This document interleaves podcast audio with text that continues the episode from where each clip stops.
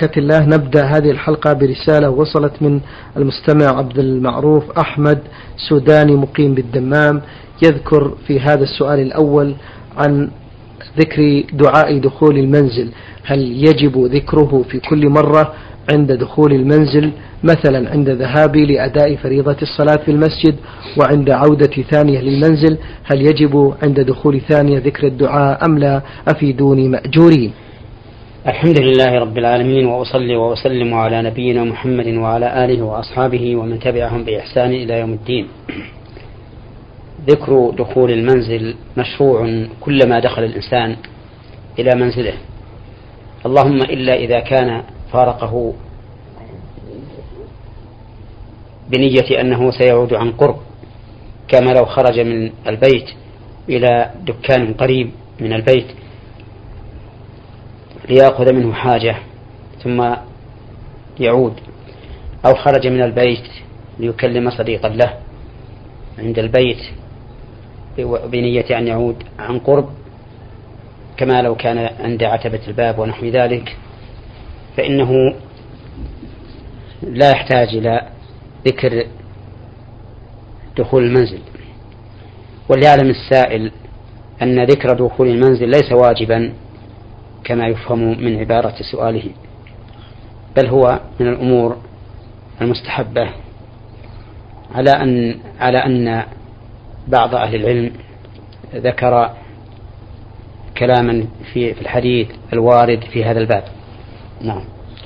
في سؤاله الثاني يقول عندما أشرع في الوضوء وعند غسل الوجه أشك أنني هل ذكرت البسملة في البداية أم لا؟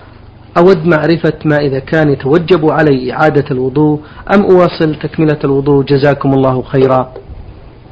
إذا شك, إذا شك الإنسان هل سمى عند الوضوء أم لم يسمي فإنه يسمي حينئذ ولا يضره ذلك شيئا.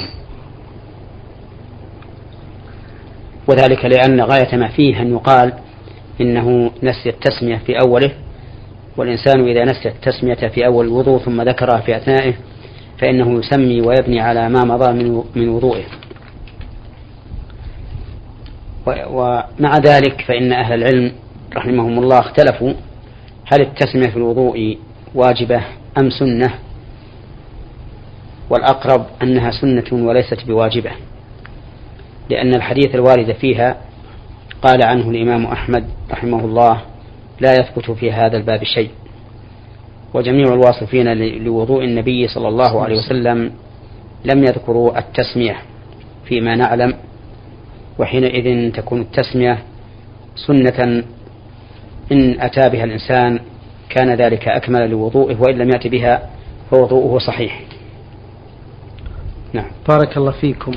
هذه المستمعة حصة ألف ألف من الرياض تقول بأنها امرأة قبل قبل الولادة بثلاثة أيام خرج منها ماء مع شيء من الألم فهل هذا نفاس؟ هذا ليس بنفاس لأن النفاس هو الدم وليس الماء ولكنه أيضا لا يكون نفاسا إلا إذا كان مصحوبا بالطلق قبل الولادة بيومين أو ثلاثة وأما إذا كان قبل الولادة بزمن طويل فإنه ليس نفاسا. إذا فالنفاس هو الدم الخارج مع الولادة أو قبلها بيومين أو ثلاثة مع الطلق. وأما الماء فليس من النفاس. بارك الله فيكم. هذا المستمع أحمد أحمد من الرياض يقول فضيلة الشيخ أسأل عن حكم سفر الإنسان لوحده بدون رفيق في سفر طويل. وهل هناك أحاديث واردة تنهى عن السفر للشخص الواحد؟ نعم. يذكر عن النبي صلى الله عليه وسلم أنه قال الراكب شيطان والراكبان شيطانان والثلاثة ركب. وهذا يدل على الحذر من سفر الإنسان وحده. ولكن هذا في الأسفار الذي لا يكون في لا يكون طريقها مسلوكا بكثرة. وأما الأسفار الذي يكون طريقها مسلوكا بكثرة وكأنك في وسط البلد مثل طريق القصيم الرياض أو الرياض الدمام وما أشبه ذلك من الطرق التي يكثر, في يكثر فيها السالكون ومثل طريق الحجاز في أيام المواسم فإن هذا لا يعد انفرادا في الحقيقة. لأن الناس يمرون به كثيرا فهو منفرد في سيارته وليس منفردا في السفر بل الناس حوله ووراءه وأمامه في كل لحظة. نعم. هناك أيضا المستمع أحمد سؤال في الطهارة يقول شخص أما جماعة وفي أثناء الصلاة أحس أنه أحدث وغلب على ظنه ذلك إلا أنه لم يخرج حياء وبعد الصلاة تبين له أنه محدث فعلا فما الحكم في ذلك؟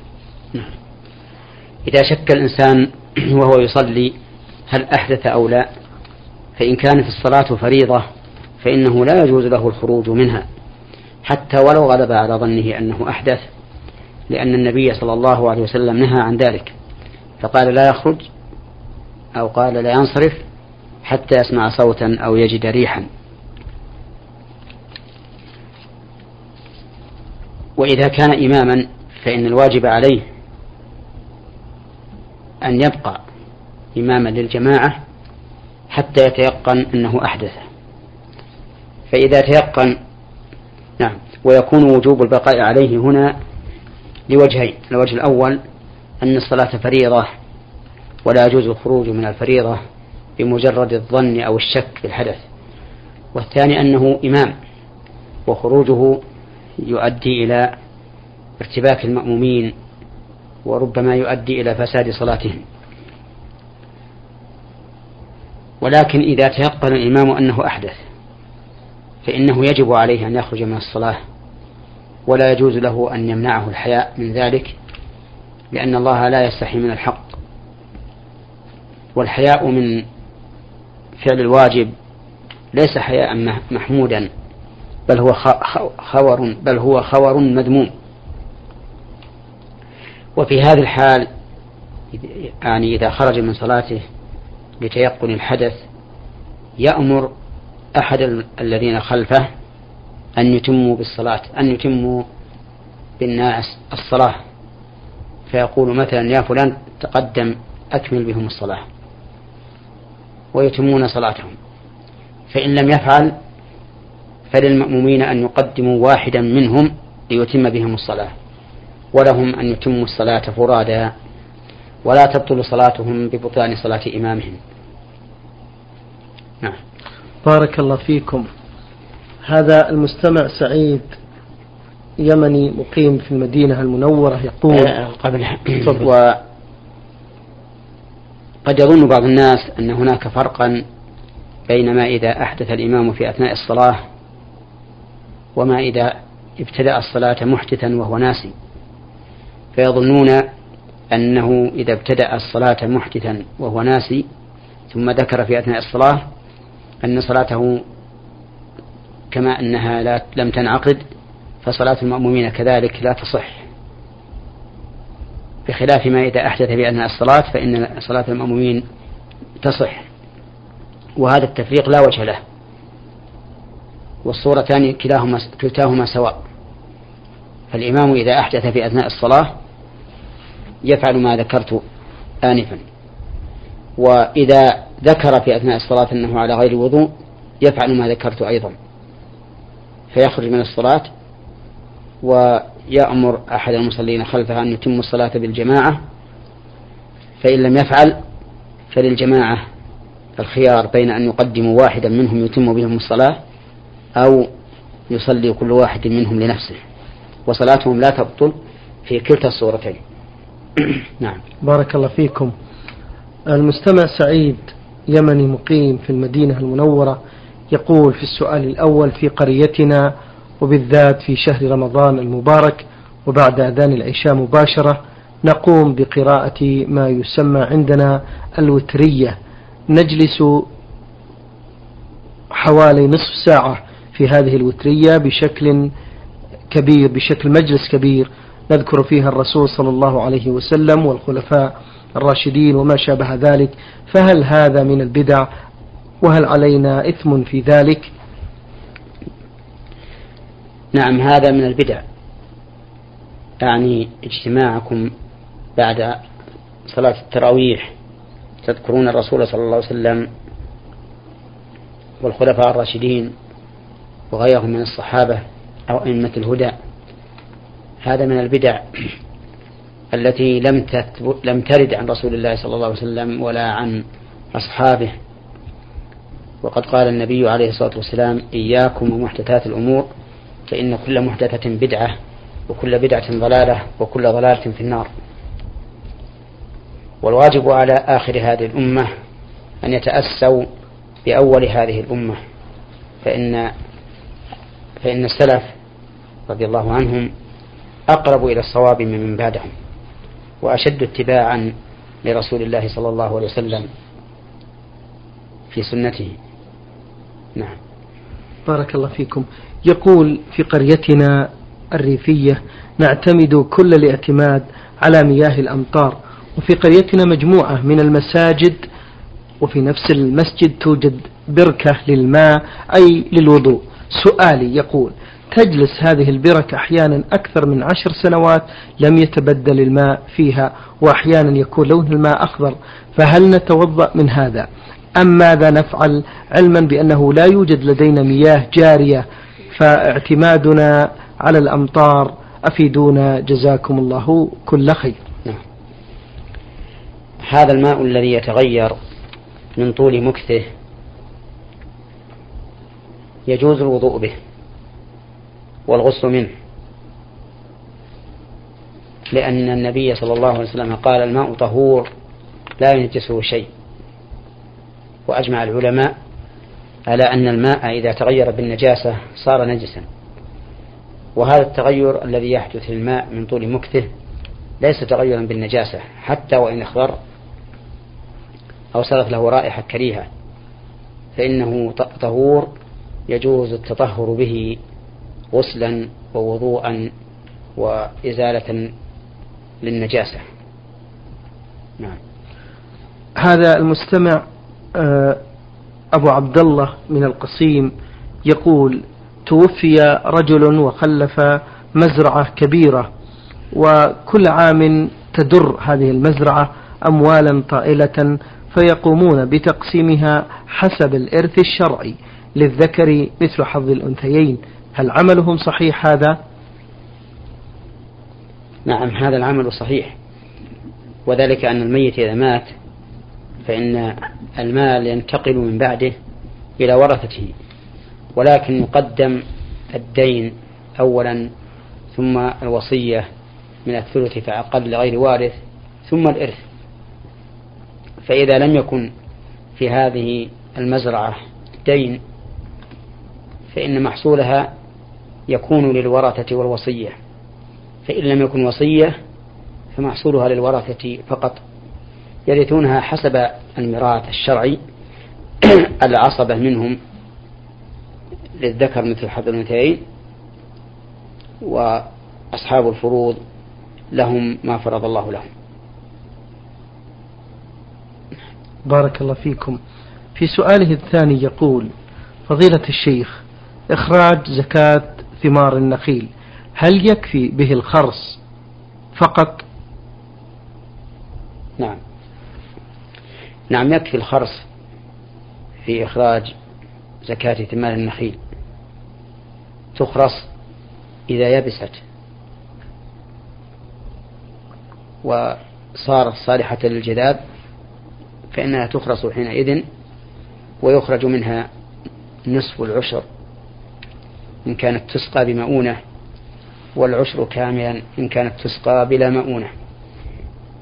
نعم. من أسئلة المستمع أبو عبد الله من القصيم هذا السؤال يقول أيضا فضيلة الشيخ أسأل عن بيع الذبيحة وهي حية بالكيلو. لا أعلم في هذا شيئا ولكن الذي يظهر لي أنها أن ذلك لا يجوز. لأن بيعها وهي حية فيه غرر. نعم. قد يكون بطنها, بطنها مملوءا من الطعام. فتثقل بذلك وقد يكون ليس في بطنها شيء فتخف وقد تكون مريضة وربما يكون المرض سببا في ثقلها والصحة نشاط وخفة. على كل حال الذي يظهر لي المنع من ذلك.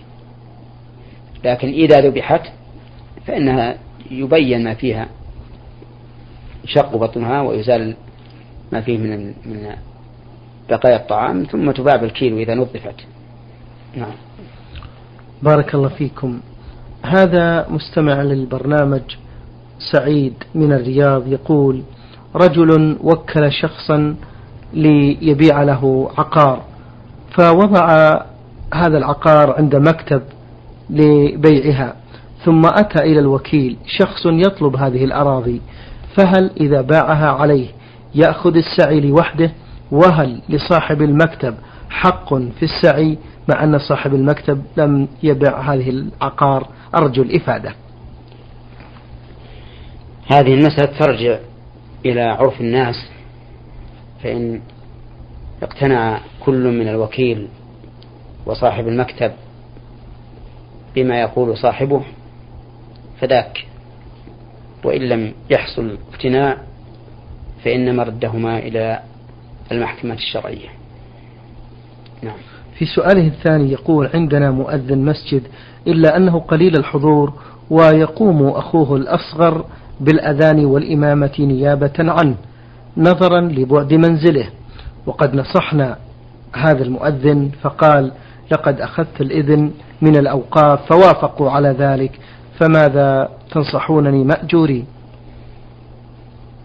نقول إذا كانت الأوقاف قد أذنت بذلك وكان أخوه يحصل به المقصود في مواظبته وقيامه بما يجب فلا حرج عليه في هذا. نعم. بارك الله فيكم. هذه رسالة وصلت من الجمهورية العراقية إربل أختكم نون نون. تقول فضيلة الشيخ هل أستطيع أن أستمر في قراءة وحفظ القرآن في فترة الحيض وبدون أن ألمس القرآن. نعم. تستطيع ذلك لأن هذا حاجة. وقراءة الحائض للقرآن إذا كان إذا كانت لحاجة فلا بأس بها. لأنه ليس في السنة نصوص صريحة صريح صحيحة. تدل على منع الحائض من قراءة القرآن. فإذا احتاجت إلى ذلك للحفظ أو للتحفيظ أو للورد ليلا أو نهارا فلا حرج عليها في قراءة القرآن. أما إذا لم تحتج فإن الأولى ألا تقرأ القرآن مراعاة لخلاف أكثر أهل العلم. طيب. تقول في سؤال لها هل علي أن أغتسل أو أغسل كل الملابس التي استعملت في فترة الحيض؟ ليس عليها أن تغسل الملابس التي استعملتها في فترة الحيض. ولكن إن أصاب الدم شيئا منها فإنها تغسل ما أصابه الدم فقط وتصلي في هذه الثياب. وذلك لأن بدن الحائض طاهر وعرقها طاهر كما كان النبي عليه الصلاة والسلام يأمر عائشة أن تتزر وهي حائض فيباشرها. نعم. هذا مستمع مستمعة من فلسطين لم تذكر الاسم الحقيقة هنا تقول في سؤالها. أقول في رسالتي يوجد عندنا قطعان من الغنم ولم نخرج الزكاة عنها بسبب أننا نقوم بإطعامهن على مدار السنة ونقوم بشراء العلف لهن. هل تجوز الزكاة في مثل هذه الحالة على هذه القطعان من الغنم. نقول إذا كان عند الإنسان غنم نعم. اقتناها للتنمية والنسل فإنه لا زكاة فيها إلا إذا كانت سائمة والسائمة هي التي ترعى أكثر الحول. أو كل الحول أما إذا كانت معلوفة أكثر الحول فإنه لا زكاة فيها. هذا إذا كانت المواشي عنده للتنمية والنسل والدر. أما إذا كانت للتجارة كصاحب غنم يبيع ويشتري فيها فإنها عروض تجارة. تجب فيها الزكاة بكل حال ولو كان يعرفها. وتكون زكاتها بالنسبة وهي ربع العشر. وتقدر بالقيمة لا بالعين. فإذا كان عنده مئة شاة مثلا وهو يبيع ويشتري في الغنم للتكسب فإنه يقدر قيمة هذه المئة ويخرج ربع العشر. كما أن صاحب الدكان يقدر ما في دكانه من البضاعة ويخرج ربع عشرها مع أنه كان ينفق عليها مدة الدكان وأوعية البضاعة وما أشبه ذلك. والخلاصة أنه إذا كانت هذه المواشي والقطعان للتجارة ففيها الزكاة بكل حال. وهي ربع عشر قيمتها.